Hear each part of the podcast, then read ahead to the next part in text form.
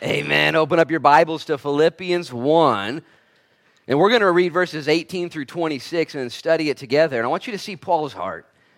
This may be one of the most encouraging portions of Scripture in all of the New Testament because Paul is in jail when he writes it.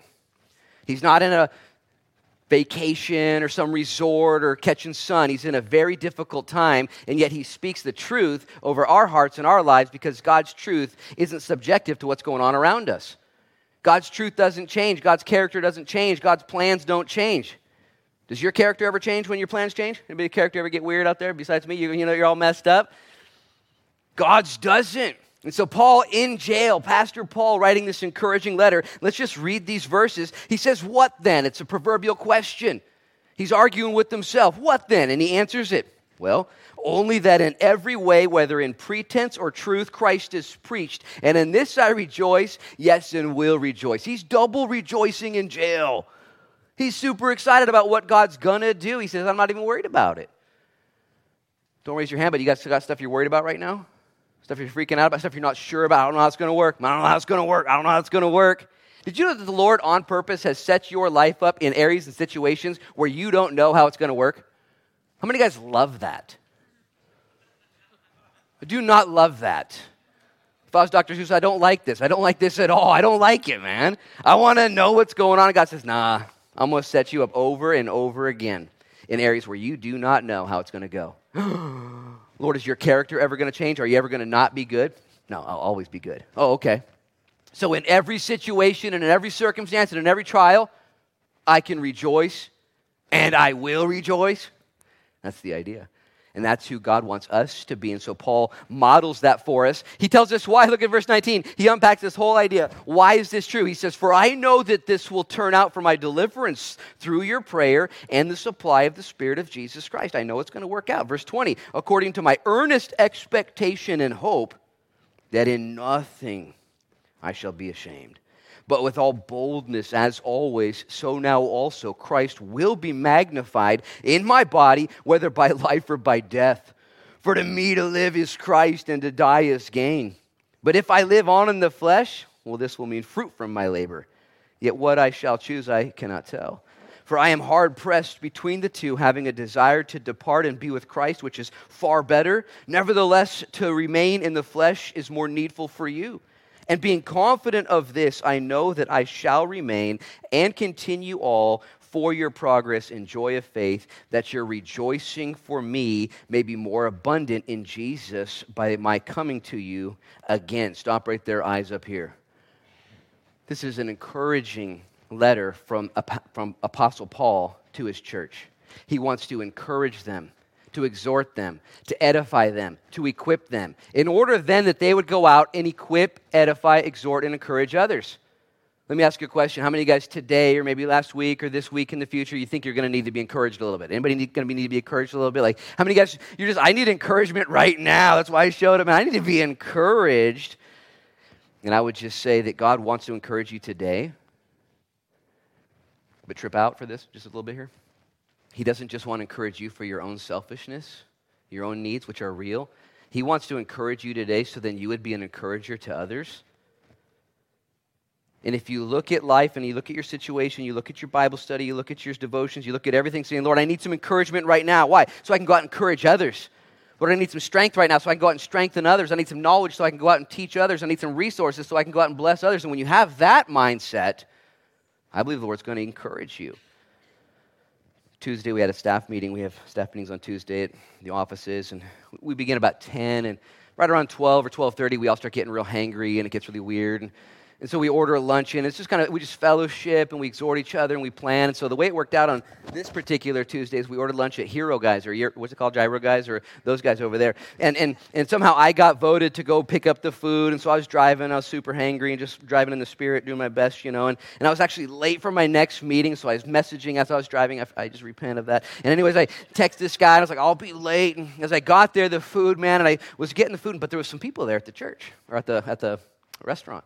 And they saw me and said, Oh, Pastor Luke, how's it going? And good to see you. And, and as I was walking out with all this food for the staff, they asked me, said, Can you come, can you just come spend a little time with us?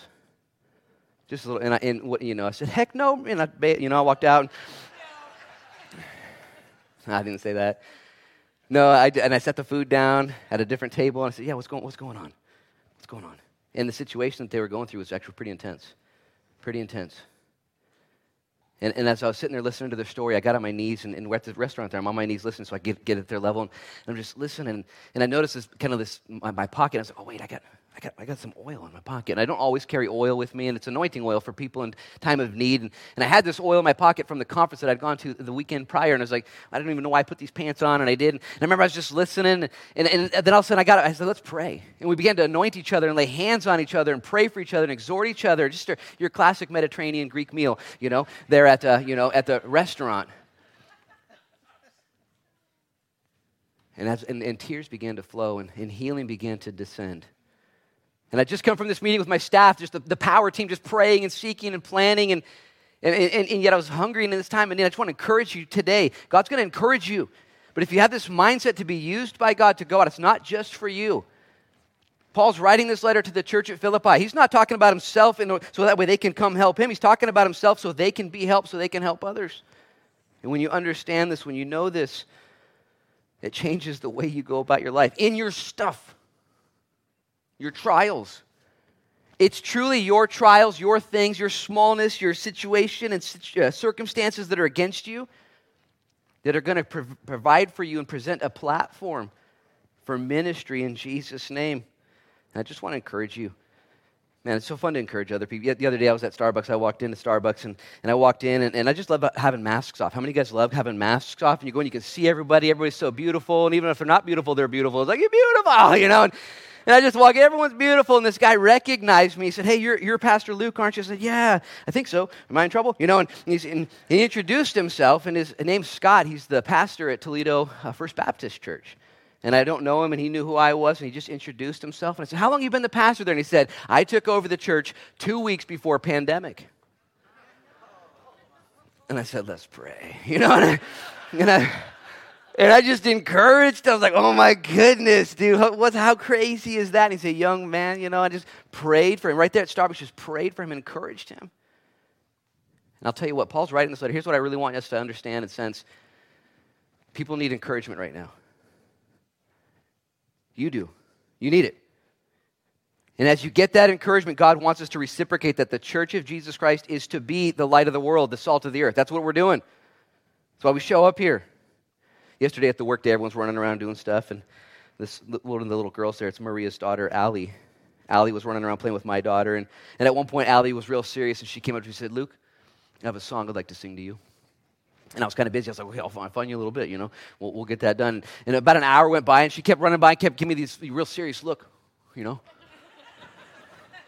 And so finally, at one point, I was there with, with a good friend of mine. We were standing there. I was like, hey, Allie, I, I got time right now. Go ahead. Let, us sing that song. And literally, about three feet away from me, took a deep breath. It went into this a cappella song that she had written about Jesus. And she began, if you ever get blessed by hearing her sing it, she began to sing it. I began to cry. what is going on here? You're singing to Jesus, this worship song. It was so deep, this out of the mouth of babes, just worshiping God, encouraging me.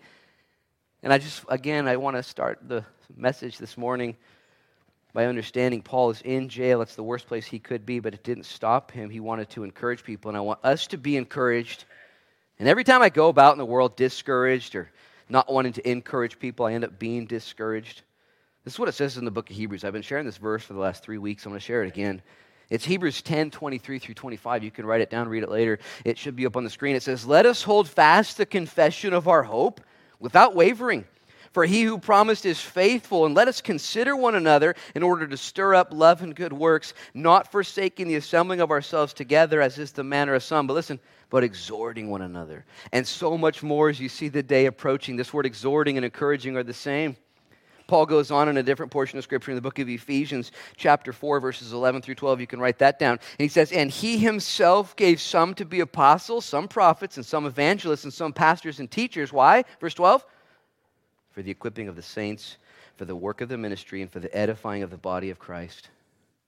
Edifying, exhorting, encouraging seeing people right where they're at, whether they're visiting from Colorado or they're living in the next door or they're living anywhere, that they would be encouraged and go out into the world and share what they have received through you. So let's be encouraged so we might be those who encourage others. Look at verse 18. Let's go ahead and start in the text now. Paul says, What then? Then he answers the question. He says, Only that in every way, whether pretense or truth, Christ is preached, and in this I rejoice. Yes, I will rejoice. Christ, Paul has just got done explaining to us in the verses prior, 12 through 18, explaining that he had a few things against him. Number one, he had chains. He was chained to these Roman guards, and he says, Hey, I just want you guys to know that these chains have actually worked for the furtherance of the gospel. Chains in our life usually aren't going to be like Paul's chains. We're not going to probably go the same route as him. Chains are anything, though, that are seeking to set you back and take you down and hold you away from God's perfect will. But when you're a Christian, guess what? Nothing can take you away from God's perfect will. Not height, nor depth, nor any other created thing can separate you from the love of God which is in Christ Jesus. Because God causes all things to work together for good. Now, let's just be honest. Let's be human for a second. How many of you guys like chains? You like chains and opposition circumstances? Anybody? Any volunteers today want to be? A, no? None? None? In the back there? David off. Me and. Okay, we'll put your helmet on. Here we go. You know, we don't like chains. We don't like opposition. What then, though? It's going to happen we rejoice because we know that this is going to work out for the furtherance of the gospel. Not just chains, but he had critics. Paul had people that hated him, people that didn't understand his heart, people that wanted him to suffer in jail while they took advantage of his ministry. These were actually Christians. And here's the idea that no matter what chains are against you, or no matter what critics are against you as well, you can and you ought to rejoice. Okay? Because God can redeem good out of every bad situation. Have you figured this out yet? Now, again, let's be human. I don't like bad situations. I try and avoid bad situations at all times, but I find myself in situations that aren't good. There's just no, there's no good in them. And God can redeem and will cause good to come out. Here's the two main reasons. Write this down if you're a note taker thinking this through. Two reasons why God can redeem good out of every situation. Number one, Christ is ruling from victory. It's already done. Like he's already won. He cried out on the cross, the worst day of history of the world. He's all, it is finished! And he won the battle. And now nothing can stop him. See, there's this weird idea sometimes that God is up in heaven, arm wrestling the devil himself, like,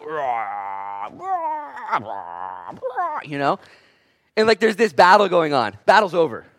Jesus already won. Okay? We're, we do not wonder how we're going to win or when we're going to win or if we're going to win. It's over. We already won. If you know that, then even in a bad situation when you're all jacked up and things are going against you, you know that Christ is ruling from victory. Number two, and this is very important, maybe even more applicable to our lives, Christ is not just ruling from victory, but Christ is ruling for eternity.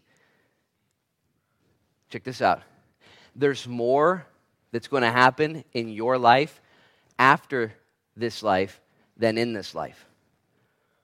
Now, how many guys are trying to get all you can out of this life right now? Don't, don't lie to me. I'm trying to get all my can, you know, I'm trying to get all I can and can all I get and sit on the can. You know, I'm trying to do that's what I'm trying to do. Right? Y'all doing it too, don't lie. We're trying to get all we can. This life is but a moment, a wrinkle in time, and then forever. Now that you just got to settle into that because that's nuts. Because all we know is now. All we know is this life. All we know is the 80 years we're given, give or take. All we know is that. It's all we know. But the Bible speaks there is a hereafter, that there is an eternity. There's an eternity past, forever and ever and ever. There's an eternity future, forever and ever and ever. And so when you start freaking out about the chains and the critics in your life, oh man, I got this thing. Okay, we see it. We see it. We see it. Are you rejoicing in it? Not yet. Maybe after the 11 a.m. service, I will, you know. Paul was an encourager. He didn't pretend he didn't have chains. He said, No, I got they're everywhere. I got critics. It's, it's happening. It's happening. But my God. And Paul had seen this happen in his, in his own life. Paul was a he was a walking textbook and a walking history book of the faithfulness of God. Even at the very beginning of his life. Remember how he got blinded and humbled by God, knocked off his path? And he was devastated, and God saved him in that. God led him to salvation. Maybe you're humbled right now and maybe you're off your path and maybe there's some blindness in your life. oh man, this is the worst. It couldn't be any worse. It couldn't be any worse for me. Or maybe a loved one, they're just so far off the path. Really? Maybe that's exactly what God is doing in their life to bring them nearer to Him. And then after Paul got back on the path, things didn't go perfect for him. One time he was arrested, even at the, the town of Philippi, and he was put in jail, and it wasn't going good for him. And God used that to further the gospel. He had chains and critics then. God used it. Paul wasn't writing this letter from vain, saying, Yeah, I just hope this is working. I read it in a Hallmark card. I hope it works out. You know, Reader's Digest, don't let me down, you know. This was personal experience. One time, Paul was on this island. He just got shipwrecked. Things weren't going good for him, and he's picking up sticks, and he gets bit by this poisonous snake. It's a snake that kills people, and that's the only way it works. And so he shakes the snake off, and the islanders are watching for him to die. Like, this guy's going down. This is going to be good. Get the camera. It's going to be legit. And instead of dying, he just kept getting stronger and stronger and walked in peace. Nothing could stop this man. He was shaking off those chains, shaking off those critics, and he was able to rejoice. I just want to be the person that does that. I don't do that yet very well. I get bit, I get chain wrecked, I get sh- uh, shipwrecked and chain wrecked. I don't know what chain wreck is. I get all messed up, and man, I start to see my situation. And I wonder whose fault it is and how it's going to go down. Let me have you write two more things down two things to look for and ultimately do when the roof caves in. Okay, number one, look for a way to glorify God in it. Some of us right now, in the midst of your situation, you're waiting for it to resolve and to go away before you get back on the path and start to glorify God, till you're restored, till the chains are gone, till the critics mi- minimize. God has given to you a platform right now in the chaos, in the storm, to glorify Him. And you need to trust the Lord that it will ultimately, your situation, become a platform for Christ to be preached. He said, Hey, these change, it's actually furthered the gospel. Believe it or not, it's crazy. We don't volunteer for change. We don't want setbacks, trials, situations, and tests. But God says, if you look at it as a platform, you can redeem it right now. Look for a way to glorify God in it. Even if it's messy, it can still re- be redeemed and it can go from messy to become a message of His grace and His love, His power, His forgiveness. Did you know that the gospel is pretty messy? You guys figured this out? The gospel is not sanitized, it's not just in saran wrap, it's messy. God meets people in their darkest days. And he saves them, and he cleans them, and he heals them, and he moves them forward. Now the problem is, is once you've been saved in that way, okay, we don't like it when we get messy again. We don't like it when we need God's grace again. Look for a way to glorify God in your mess, and it will become his message. Number two, find something to rejoice over. He says here in verse 18, he says, I will rejoice and will rejoice. I rejoice in this and I will rejoice. Man, I'm fired up about this. What are you fired up about? That people hate me and that I'm chained up? I don't know if that's how I would react, Paul. And he finds a way to rejoice. He says, You know what's crazy, though? The gospel is being furthered. It just is. And I'm going to say this sensitively because some of you would argue immediately. But did you know that in every messy situation, it could be worse? You ever figured that out? Like, it could be worse. I'm not saying your situation's not bad, but it could be worse. Oh, I lost my job. Okay, that sucks. Okay, could be worse though. You could not get another job. You could not be able to work. Oh, I lost my health. Well, that's not good. Okay, it could be worse. You could lose your salvation, but you didn't lose your salvation. You're still saved. You can always find something to rejoice in. It could be worse. And when you have this attitude of gratitude, even in the mess, Paul's not writing this again from a resort. He's writing this from Rome. It's not good for him. He's like, Yeah, I'm actually fired up. I'm rejoicing. Really? Why? Well, because I see the good in it. God's actually being glorified. It's crazy. It's crazy. If you don't have the lens of heaven, you don't have that singleness of mind, you're going to be all perplexed. You're going to be all frazzled. You're going to be all freaked out when things don't go your way. But if we choose to accept the bad, and celebrate that it could be worse. We can use our situation as a platform to demonstrate Jesus. I was thinking about Corrie ten Boom uh, last night and this morning. Corrie ten Boom lived in the era of World War II, and she was taken captive into Nazi Germany and lived as a, as a prisoner for many years. And she was mistreated and abused, and she let that opportunity be used for her to bless others. A couple stories that Corrie ten Boom brings to light in one of her books, The Hiding Place.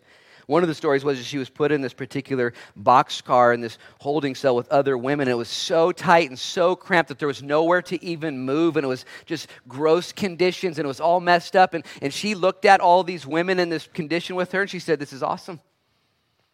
There's so many women here that can hear the gospel. She had smuggled in with her a Bible, and she had a Bible there that she had uh, smuggled out of Berlin, and she brought that with her. And so she saw all the people and all this stuff. Wouldn't you just see it differently? Like, man, it feels like Disneyland, but not Disneyland. Like, there's people everywhere. And she says, no, this is an opportunity. And she began to minister. There's more ears, more people that I can minister to. At one point, she was put in this one particular holding area that was full of rancid straw, and there was fleas and lice, and they were laying down trying to get comfortable, and they started getting eaten alive by these fleas and by these lice and all these things. And they began to kind of deal with that. And she was reading through the book of Philipp, or Thessalonians, and in Thessalonians, the Bible says, Rejoice in all things. It doesn't say to rejoice for all things, it says in all things. And so she began to pray, Thank you, God, for these fleas. Thank you, Lord, for this condition. And she began to pray for that, not realizing that it was in that condition, the fleas and the lice and this infestation, that was actually going to protect her from these abusive soldiers. As the soldiers found out that that particular holding area had fleas, you know what they did to those gals? They left them alone. And she began to rejoice with her sister in that suffering. Now let's just pause for a second. Like, I don't usually thank God for fleas, it's not my reaction. Wouldn't it be awesome if we chose to say, Lord, Lord, Lord, the Lord, the Lord is good. His character has not changed. The world around us is slowly falling apart. Your bodies are slowly falling apart. It's just happening. And as our comfort and as our things that we put so much hope in are being taken from us, we look and say, Lord, you haven't changed. You are good. Thy kingdom come. Thy will be done on earth as it is in heaven. No matter how big the trial, tragedy, chain, or critic, or how small it is, you say, Thank you, Lord, for this. Okay, let's find something to rejoice in no matter what's going on. I told this story years ago. I told the story recently about years ago when I was a kid. We used to cut firewood. My parents are right here, and we lived in Bend, Oregon. And so we'd have to cut firewood. And uh, the way to do it is to make your kids do all the work because I, I, guess that's legal. But, anyways, so we would cut firewood and stack firewood. I remember we were at this one particular forest area cutting firewood, and this tree fell down. And my good friend Stuart, we were in middle school together, elementary school, and he just said, Timber! This big old yell from this little kid. And the tree went down and smashed his dad's truck. And I remember Stuart, my little buddy, ran over to the truck and out of the rubble grabbed his dad's favorite coffee mug and said, Look, Dad, your mug almost broke, you know. and he was pumped. It didn't break, Dad, you know. And literally the door was off the truck. And it was, it's an interesting perspective, Stuart, you know. All right. Never, never forgot that. Find something to glorify God in and find something to rejoice over in, in verse 14, I didn't talk about this last week. I'll, I'll mention it quickly now. Paul said that my chains have actually encouraged the other brothers and sisters to share the gospel of Jesus Christ. That word share literally means to talk in conversation one at a time or two at a time or three at a time. It's not preaching like this. This is a didactic teaching time where I'm teaching to the multitude. We call this the air war. Then there's other conversations that we call the ground war, where we're having conversations with each other. And Paul said, My chains have actually caused the people of the church to talk about Jesus everywhere they go. They're just sharing it everywhere they go. Most people won't preach, most people won't teach in this kind of setting, but everybody talks, right? Let me say that again. Everybody talks, right? You guys talk and the trials you go through, the situations you go through, you have a testimony, a platform to glorify Jesus, an opportunity to rejoice in something. And there are people that have your voice in their ear, and you get a chance to testify. Wouldn't it be awesome if every single person at South Beach Church heard God's word in their hearts and looked at the situation in their life and said, This is an opportunity? You know why? Because it could be worse. Because it could be worse and it's not, and I'm going to rejoice. Paul, you're in jail, you have critics. I know. Isn't that awesome? No, I didn't see it that way. Hey, Corrie ten Boom, you're in jail and this isn't going good, isn't that awesome? No, I didn't see it that way. And yet, you, if you trust the Lord, can see it that way and can share. Now, let me just slow it down a little bit before we move on. Because I understand that there are situations that are so dark and so heavy right now the loss, the difficulty. And I don't want you to think Pastor Luke's not sensitive or that the Lord doesn't know in the Gospel of John, in chapter 11, Jesus shows up to a memorial. And it's to Lazarus' memorial, his friend. And Lazarus has just died, and there's great brokenness. And the Bible says, it's the shortest verse in all the Bible, it's John 11 35. It says, Jesus seeing them weeping, Jesus seeing the tomb that's covered, Jesus seeing the death. The Bible says, Jesus wept. He knows. He knows. He knows the difficulty in the trial. He knows the setback in the circumstance. He knows. But did you know that the very next red letters out of Jesus' mouth after he wept, you know what he said next after that? Three verses later, you know what he said?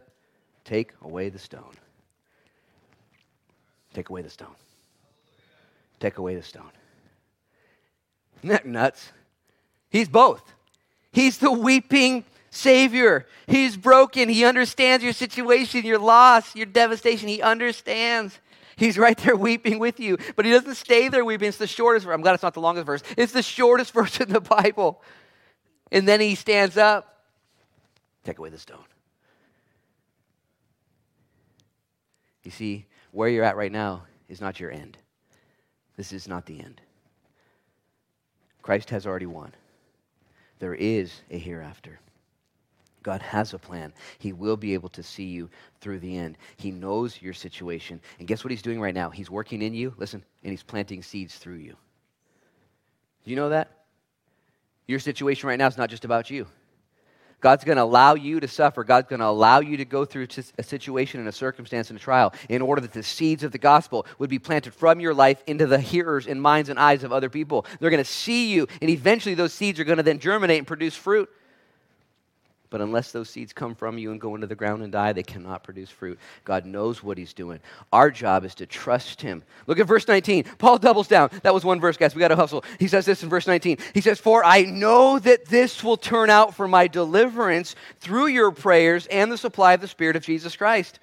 Paul says, I know it's going to work out. I know I'm going to be delivered. Do you have that confidence yet? This is why Paul wrote this to the church at Philippi, so we would have that confidence. Can we just commit to having that kind of confidence, even if you don't have it?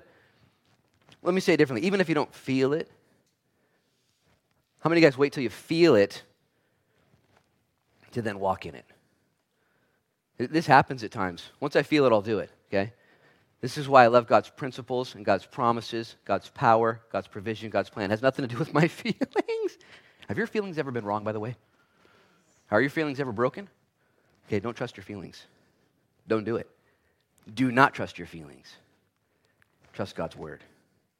Verse 19 again. For I know that this will turn out for my deliverance. Here's why, by the way two things through your prayers and the supply of the Spirit of Jesus Christ. Paul says here emphatically, you know how I know I'm going to get out of jail this is going to go to my favor? Because y'all are praying for me. Can I just exhort you one more time? Don't quit praying. Pray for your spouse, pray for your kids, pray for your community, pray for your church, pray for your government, pray for the lost, pray for the saved. Pray for yourself, okay? And then pray again. And then the next day, repeat. Pray for all those people. Don't quit. Keep praying. Yeah, but I don't see much change happening. Keep praying. I haven't seen anything good happen. Keep praying. Don't ever quit. He's asked us to pray by faith and to faithfully pray.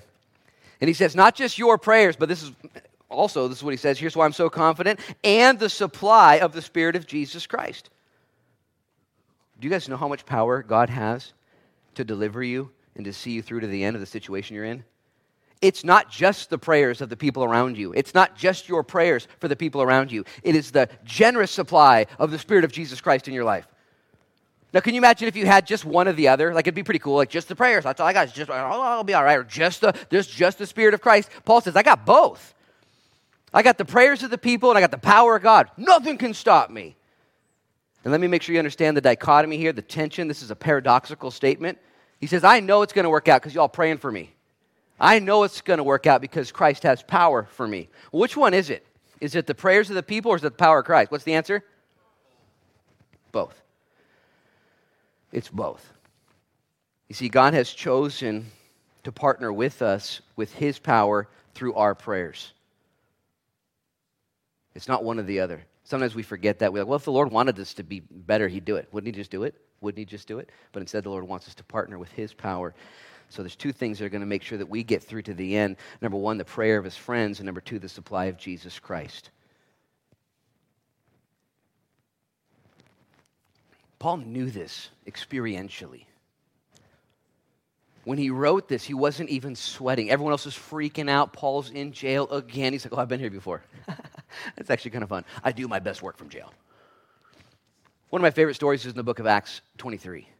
And in Acts 23, Paul has gone to Jerusalem. He's been betrayed and he's been arrested and he's been beaten and he's been imprisoned. And he's in prison. He's got blood coming out of his face. At that very time, 40 banditos, Jewish banditos, have banded together and they said, We will not eat or drink anything until Paul's dead. We're going to kill him or die first. That's what we're going to do. And Paul's bleeding, sitting in jail. All this is going against him. And in Acts 23, the Bible says this Jesus appears to him. Acts 23 11, it says, But the following night the Lord stood by him and said, Be of good cheer, Paul. For as you've testified for me in Jerusalem, so you must also bear witness at Rome. I'm going to read that again. But the following night, the Lord stood by and said, Be of good cheer, Paul. I'll stop right there, eyes up here. Paul's in jail, 40 guys waiting on the outside of his jail cell to kill him, blood coming out of his face. All of his people have betrayed him. And he's like, I don't think this is going very good. And Jesus shows up and says, Hey, dude, you're doing great. I don't know if you just saw what happened, Jesus. Like, this is not going good. And yet Jesus gives him a word. You're doing great, Paul. It's going to be just fine. Oh, by the way, you're going to also give testimony of me in Rome. He's in Jerusalem. He'd never been to Rome before. And now all of a sudden, Jesus Christ himself visits him in his darkest time and says, You're doing great. Doesn't look great, but you're doing great. And you're going to Rome. How am I going to get to Rome? Don't worry about it. Has God ever given you a word or a promise or some prophecy or some promise and you look at it, you're like, I don't know, man. It's pretty clear. I just don't see how it's going to happen. You don't need to see how it's going to happen. That's not your job. As a matter of fact, on purpose, God has hidden the details of how it's going to happen. So that way, when you get to the end, you can say, Whoa. And you can bow your knee and give all glory to Him and rejoice in the meantime. Paul was able to say, guys, the power of your prayers and the power of God's Spirit are going to get me. Look at verse 20. He says, according to my earnest expectation and hope, that in nothing I shall be ashamed, but with all boldness, as always, so now also Christ will be magnified in my body, whether by life or by death. Stop right there and eyes up here. Paul says, I'm not worried about anything. Even if I die or live in my body, Christ is going to be magnified, and I will not be ashamed. This is the kind of courage, exhortment, edification, equipping we need. This is the kind of countenance we can have on our face no matter what's going on. God is going to finish the work He began. And Christ will be magnified. I like that word magnified. Whenever I think of the word magnified, I think of flex. We pray, Lord, Lord, magnify your name. It's like, Lord, just expand your name. And we want to magnify the name of Jesus. I don't know if you guys ever saw the banner on the side of the building here. It says Jesus is real. You guys like that banner out there? I was a little disappointed when we put that up. I thought we ordered the large one, but they gave us the small one. And um, it's just, it, it, we, I wanted a bigger one. Jesus is real. I wanted it even bigger. One time I was talking about making Jesus famous, and I used that term. I was like, yeah, we're just trying to make Jesus famous. And the person I was talking to got offended. You don't need to make Jesus famous. He's already famous. And I was like, well, is he? Does he need to be more magnified? Is that our goal, is to magnify the Lord? This is what Paul says that God's name would be magnified in my body, whether through life or death. This idea of making Jesus great, making Jesus famous, making Jesus available. Did you know, listen, did you know that in some people's lives, too many people's lives, Jesus is a far distant thought? He's nothing to them. He's not big to them. He's way out there. He's just far. Well, Jesus, why are you sure? You're so crazy. What's wrong with you? Because Jesus is not close to them. He's far from them. You know what a telescope does? A telescope grabs those things that are far from us and brings them closer. There are stars right now and galaxies and things in the universe right now that are so stinking big, it would melt your face off a hundred times over. Just, ah, you're so big. The stars that are out there, the sun itself is so massive, but they're so far out that we can't even see them. But you throw a telescope up there, and you can bring those things that are so far away closer. Did you know that God wants to use you in other people's lives like a telescope? You who know Jesus, He's close to you, He's not far. And the rest of the world's walking around in darkness, like, yeah, I don't see Him, I don't see Him, I don't see Him. And you're, you're, oh, oh, oh, oh, oh. And in your life, whether through life or death, God's going to use you to make Jesus, who is far away to some, not only is he a far away to some people, but he's also not big to other people. He's small. Your God's just a small God. Do you know what a telescope does? It brings those things that are farther closer. You know what a microscope does? It takes those things that are smaller and magnifies them, makes them bigger. And some people in your life right now don't look at your God as a big God, as a, a large God, as a close God. And God wants to use you as a microscope to magnify the Lord. So, in everything you do, you're a telescope or you're a microscope. God's using you, and the platform He's going to give you might not always be to your choosing. As a matter of fact, it's not going to be. Sometimes I get to choose what I do. Lord, I'm going to go over here and do this, you know. Put that post on Facebook. This is going to magnify your name.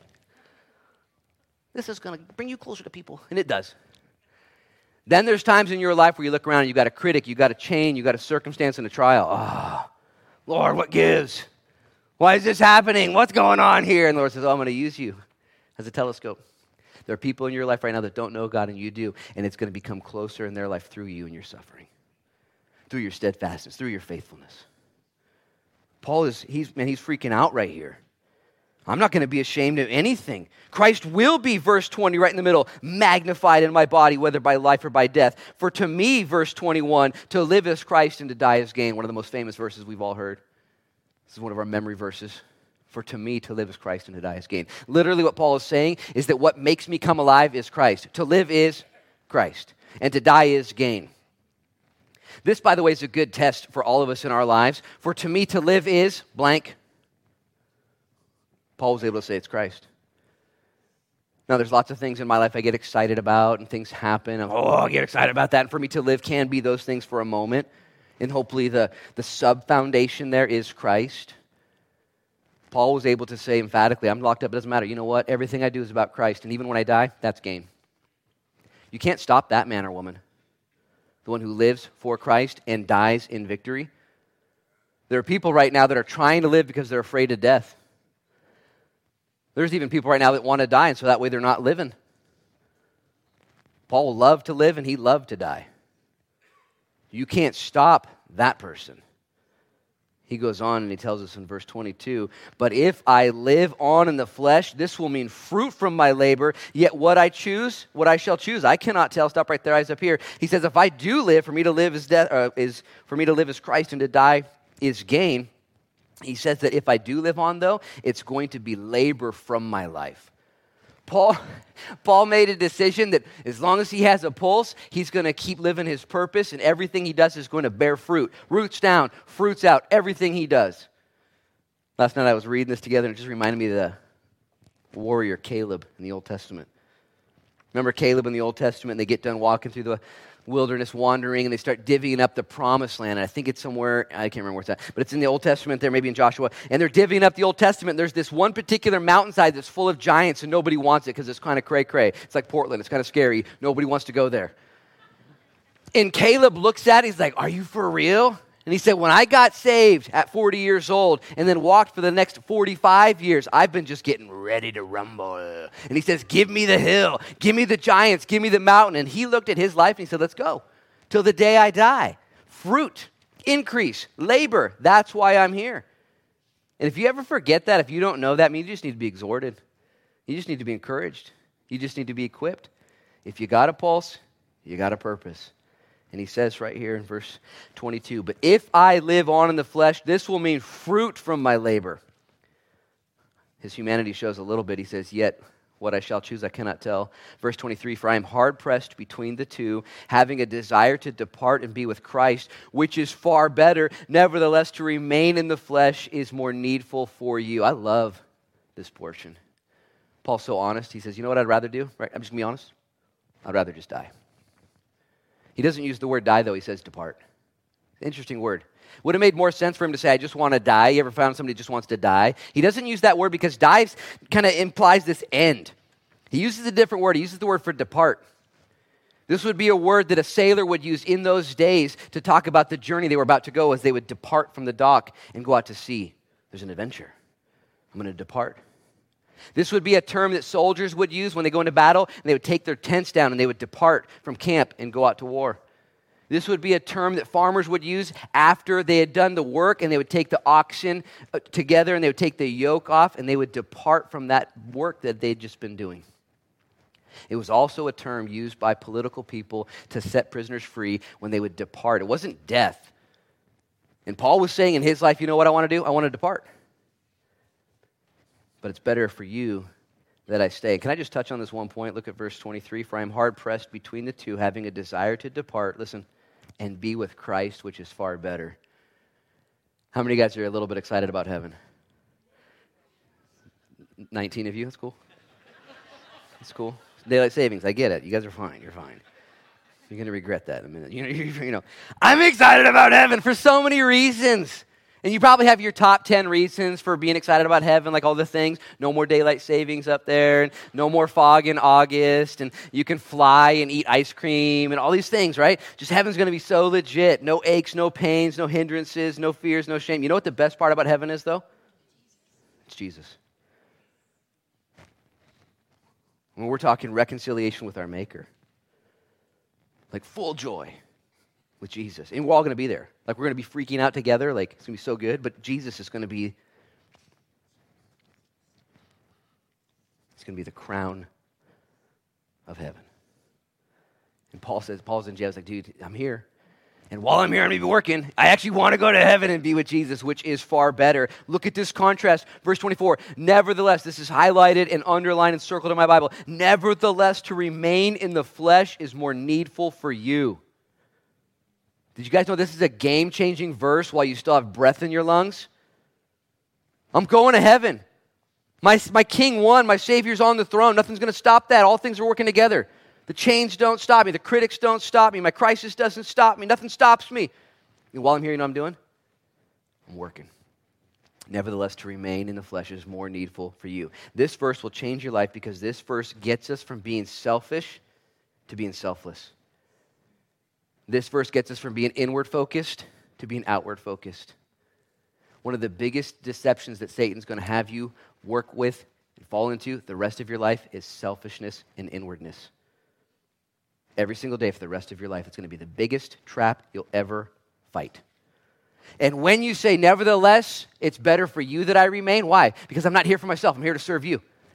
And when you wake up to serve your spouse, to serve your kids, to serve your community, to serve the people around you, instead of serving yourself, your life counts. Your joy is full. Your purpose is known. The power of God is shared with you. Nevertheless, to remain in the flesh is more needful for you. Verse 25 and 26, wrapping up, he says, And being confident of this, I know that I shall remain and continue with you all for your progress and joy of faith, that your rejoicing may be more and more abundant in Jesus Christ by my coming to you again. Let's do this this week. It's more needful for the people around you that you're here. Why are you here? Why do you exist? Why are you here? As a believer, you're here on mission. You're here filled with the power of the Holy Spirit and the love of Jesus Christ that the world doesn't see. It's too far away, it's too small. They don't understand it, they can't comprehend it. Just like cellular structure and atoms are happening right now, but we can't see it unless we have the right telescope and microscope to bring those things to our understanding. Your kids, your community. They don't know what you know. And if you believe, if you're confident that God's going to use you in the way that you celebrate victory, you rejoice even in those things that are difficult. Could be worse. It could be worse. But my God is victorious. And guess what? This isn't the end. There's more. There's more beyond. We are not hopeless. We are all the more hopeful. And may we remind each other that when we see a brother or a sister or a friend or a foe down and not walking in that truth, may we be those who exhort, encourage, and edify and equip and may the Lord use us in the lives of others. Father, in Jesus' name, would you bless us with that understanding? Would you bless us with that outlook? Would you bless us with that attitude? Would you bless us with that faith? And if you're here right now in Jesus' name and you would say, I want that faith, would you just raise up your hand right now? I want that faith, the saving faith that Paul had in Jesus and that sanctifying faith that Paul had in Jesus. I want to see it like Paul did. Just raise up your hand right now and say, I want to have that outlook. I want to be like that. I don't want to be kicked around and pushed around and down because of my circumstances and chains and critics and crisis. I want to know that Jesus is going to use that stuff. So, Lord, we thank you. We honor you. Maybe you just keep your hand up and just honor the Lord with me. Would you honor him? He's your Savior. Lord, I got both hands up. I just honor you. Lord, I worship you. I surrender to you. Lord, I thank you for your faithfulness in my life. And I ask, Lord, for your forgiveness in my faithlessness, Lord, when I've offended you willfully and on accident. Lord, just I, I apologize, Lord. And I pray that we would respond to you and your faithfulness and we'd be your men and women, your sons and your daughters, Lord. Use our lives for your glory and for others' good. Magnify yourselves in us, we pray. Magnify yourselves through us. We give our lives to you. We give this church to you. We give the South Beach Christian School to you, Lord. We give the future to you. Thank you, Lord, for cleaning up our past, for being with us in our present, for going with us in our future. We love you, Jesus. Lead us into the rest of the day, Lord. May your countenance be ours to enjoy and then to give to others. In Jesus' name we pray. And everybody said, Amen and amen. God bless you guys. Be encouraged, but look for some people to encourage this week as well. Let the Lord use you and lead you. I'm going to play a video right now. This is my friend Ryan Stevenson. You all are dismissed, but this is the guy we're having in two weeks to play music with us here. I love you guys. God bless you. See you soon.